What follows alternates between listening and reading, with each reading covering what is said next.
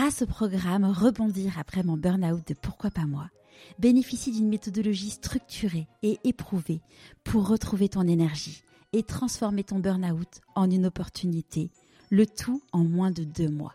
Pour en savoir plus, rendez-vous dans les notes de l'épisode. Il me reste encore deux épisodes de Pourquoi pas moi enregistrés, mais j'ai envie de vous faire encore un petit peu patienter. Vous avez été nombreux sur Instagram à m'avoir demandé que je vous parle de mon chemin, alors je me lance. Il y a un an, j'étais VP Marketing. Je me rappelle encore, un jour, une stagiaire me demandant ce que voulait dire le mot VP. VP pour vice-présidente. Ses yeux en mode waouh, truc de ouf. Bon, en fait, j'étais directrice marketing. Il y a un an, j'étais également en plein préparatif de mon mariage avec mon amoureux, l'homme qui partage ma vie depuis aujourd'hui 15 ans et le père de mes enfants. Mais cela faisait aussi quelques mois que je sentais que je tirais grave sur la corde, jusqu'au week-end de préparation au mariage où je me suis littéralement effondrée. Le malaise qui te fait bien flipper en mode oppression dans la poitrine et douleur dans le bras. Heureusement, il y avait un médecin qui m'a ausculté et m'a dit que c'était du surmenage. Je suis tout de même allée voir un médecin, le premier créneau disponible à côté du bureau, à la pause déj, le lundi matin. Elle m'a recommandé de m'arrêter, mais comme je partais en vacances quinze jours après, j'ai dit non. Ce n'est pas possible, je ne m'arrêterai pas. Vous comprenez, on est en pleine levée de fonds, on a eu un trimestre assez compliqué, je ne peux pas m'arrêter.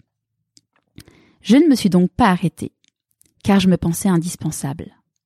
Ce malaise m'avait fait flipper, mais pas assez pour me dire de m'arrêter. Une oppression dans la poitrine est apparue et ne me quittait plus, même en vacances alors que j'accomplissais un de mes rêves, dormir dans le désert de sable. J'étais de plus en plus irritable, pas du tout patiente avec mon équipe et encore moins avec ce que j'aime, à savoir ma famille. J'avais la tête qui tournait dès que je faisais quelque chose, je pleurais beaucoup, je n'arrivais plus à travailler, plus de jus. Comme si on m'avait mise dans une essoreuse et qu'on m'avait retiré tout mon jus intellectuel mais aussi physique. Pourtant, mon entourage proche me disait depuis quelque temps Charlotte, arrête-toi, Charlotte, en fais trop, Charlotte, tu vas droit dans le mur. Mais moi, je continuais, je continuais. C'était juste impensable de m'arrêter. Et pourquoi s'arrêter? Oui, j'étais fatiguée, mais pas au point de m'arrêter. Et puis moi, je suis fière, fière de ceux qui n'ont jamais d'arrêt maladie. Au fond de moi, je savais que je ne voulais plus faire ce travail. Trop de pression qu'on me mettait, mais aussi surtout trop de pression que je me mettais. Trop de déplacements, alors que j'étais désormais, j'avais désormais envie d'une vie plus apaisée. Un mois et demi plus tard, sur la route pour le week-end de l'ascension, j'ai acté avec moi-même que j'allais en parler avec mon boss, lui dire que j'allais faire une phase de transition le temps qu'il me remplace.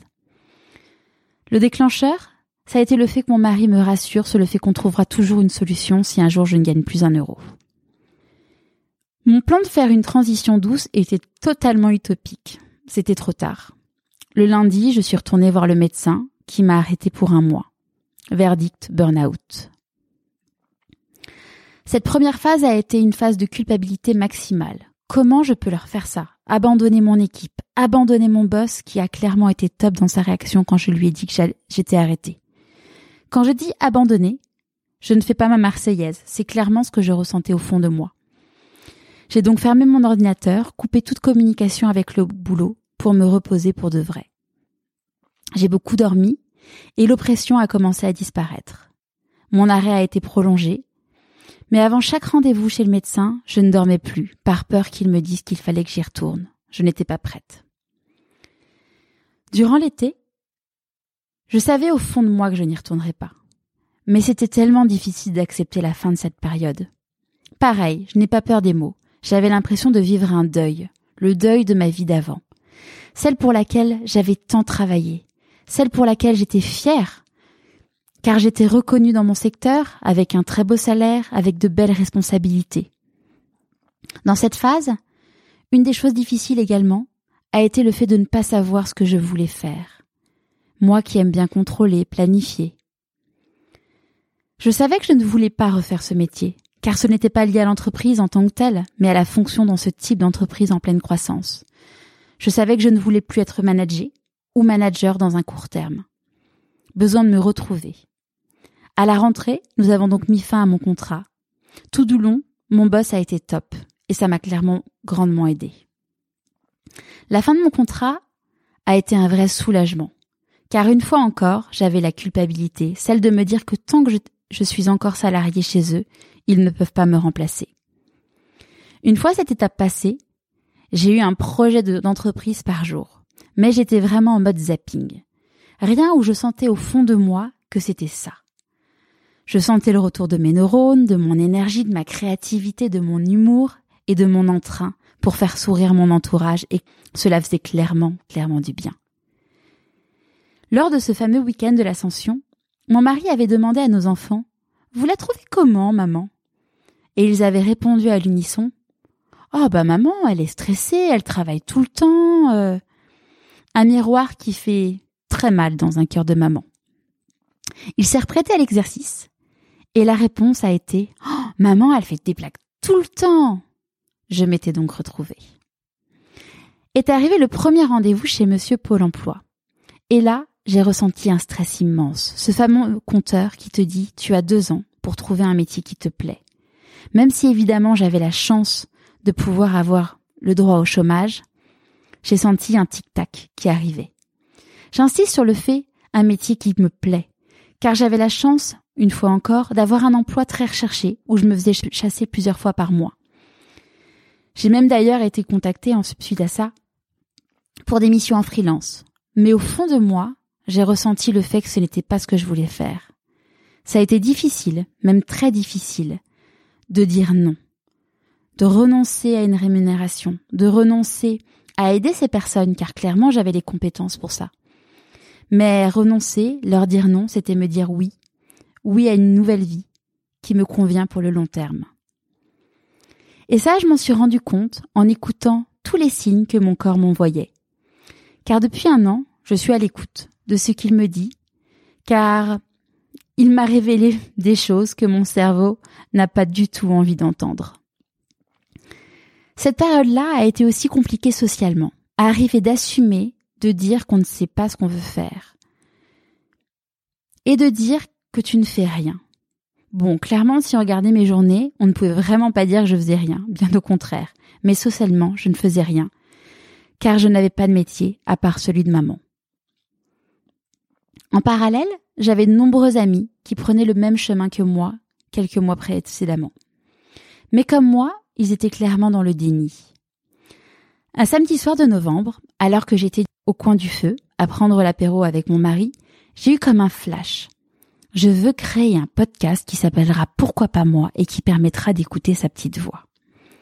J'ai envie d'écouter l'histoire de ceux qui se sont écoutés, ont réussi et sont heureux aujourd'hui. J'ai envie de comprendre leur joie, leur peur, le rôle de leur entourage, car clairement je suis convaincue qu'il est clé et il n'est jamais traité. J'ai envie de le faire pour moi, car clairement ça sera thérapeutique, mais j'ai aussi envie de le faire pour toutes les personnes que j'aime, mais que je n'arrive pas à aider.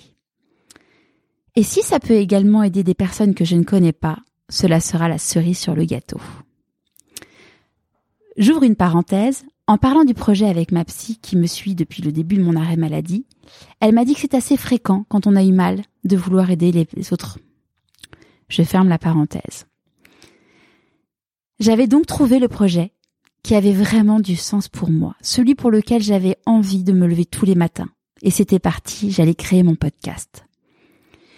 Sauf que là, ma confiance en moi était proche de zéro. Mon entourage était top, ils m'ont tous dit on est convaincu que tu vas faire un truc top. C'est génial d'avoir des personnes qui croient en vous. Mais moi, à ce moment-là, ça me mettait une pression de malade. J'avais peur de les décevoir. Quelques mois après, lors du lancement de Pourquoi pas moi, ces encouragements m'ont donné des ailes. Comme quoi. J'avais donc peur de lancer le podcast, mais je me suis bougé les fesses. J'avais peur, peur de sortir de ma caverne où j'étais cachée depuis plusieurs mois. J'avais peur qu'un invité ne me dise pas oui. J'avais peur de commencer. J'avais peur que ça ne plaise pas. J'avais peur que ça ne me plaise pas. La bonne nouvelle, c'est que j'adore être derrière le micro et encore plus quand j'ai un invité en face de moi. L'autre bonne nouvelle, c'est que le contenu plaît. Et l'autre encore plus bonne nouvelle, c'est que j'ai déjà des amis qui ont écouté leur petite voix en écoutant Pourquoi pas moi et qui sont en train soit de changer de vie ou juste de job. J'ai eu la chance qu'un ami me prête son matériel pour que je n'investisse pas sans être sûre d'avoir envie de faire ça. Alors merci, Mathieu Stéphanie. J'ai lancé le podcast mi-janvier et il a directement cartonné à un niveau que jamais je n'aurais pu imaginer. Un truc de ouf.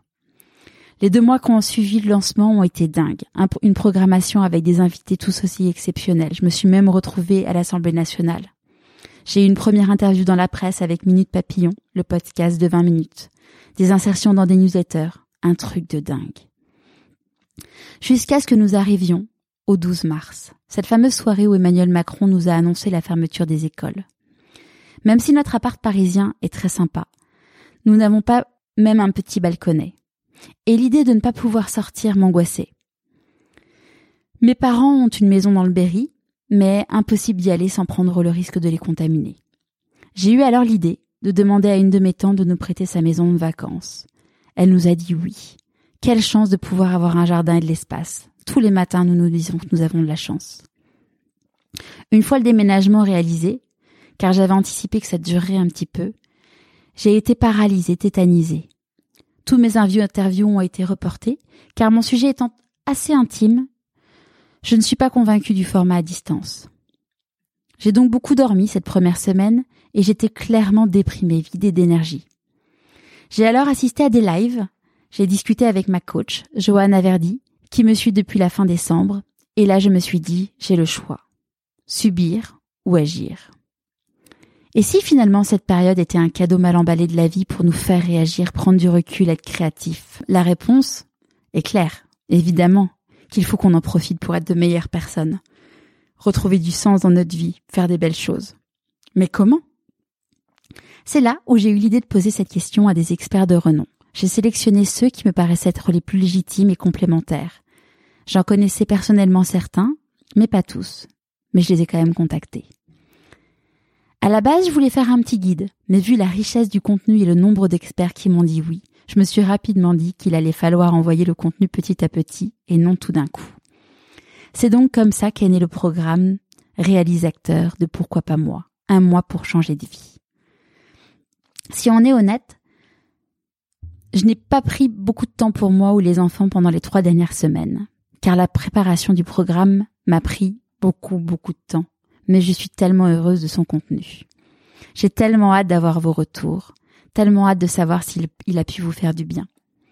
Sachez que nous avons tous pris beaucoup de plaisir à le réaliser. Alors je vais m'arrêter là pour aujourd'hui. Si vous avez des questions, n'hésitez pas à me contacter sur LinkedIn ou sur Instagram ou sur Pourquoi pas moi podcast. Et si vous avez envie d'en savoir plus sur le podcast ou sur le programme, rendez-vous sur pourquoipasmoi.co.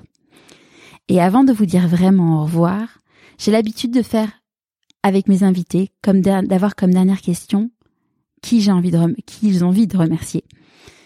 Alors à mon tour de dire merci. Merci à mon mari, mes enfants, ma famille et mes amis pour leur soutien et leur patience, car je sais que cette dernière année n'a pas été facile tous les jours. Merci à mes premiers invités de m'avoir dit oui. Merci aux 15 experts de m'avoir suivi. Merci à vous tous qui faites désormais partie de la communauté de Pourquoi pas moi, dont je suis très fière. Je vous dis à jeudi prochain pour un nouvel épisode de Pourquoi pas moi.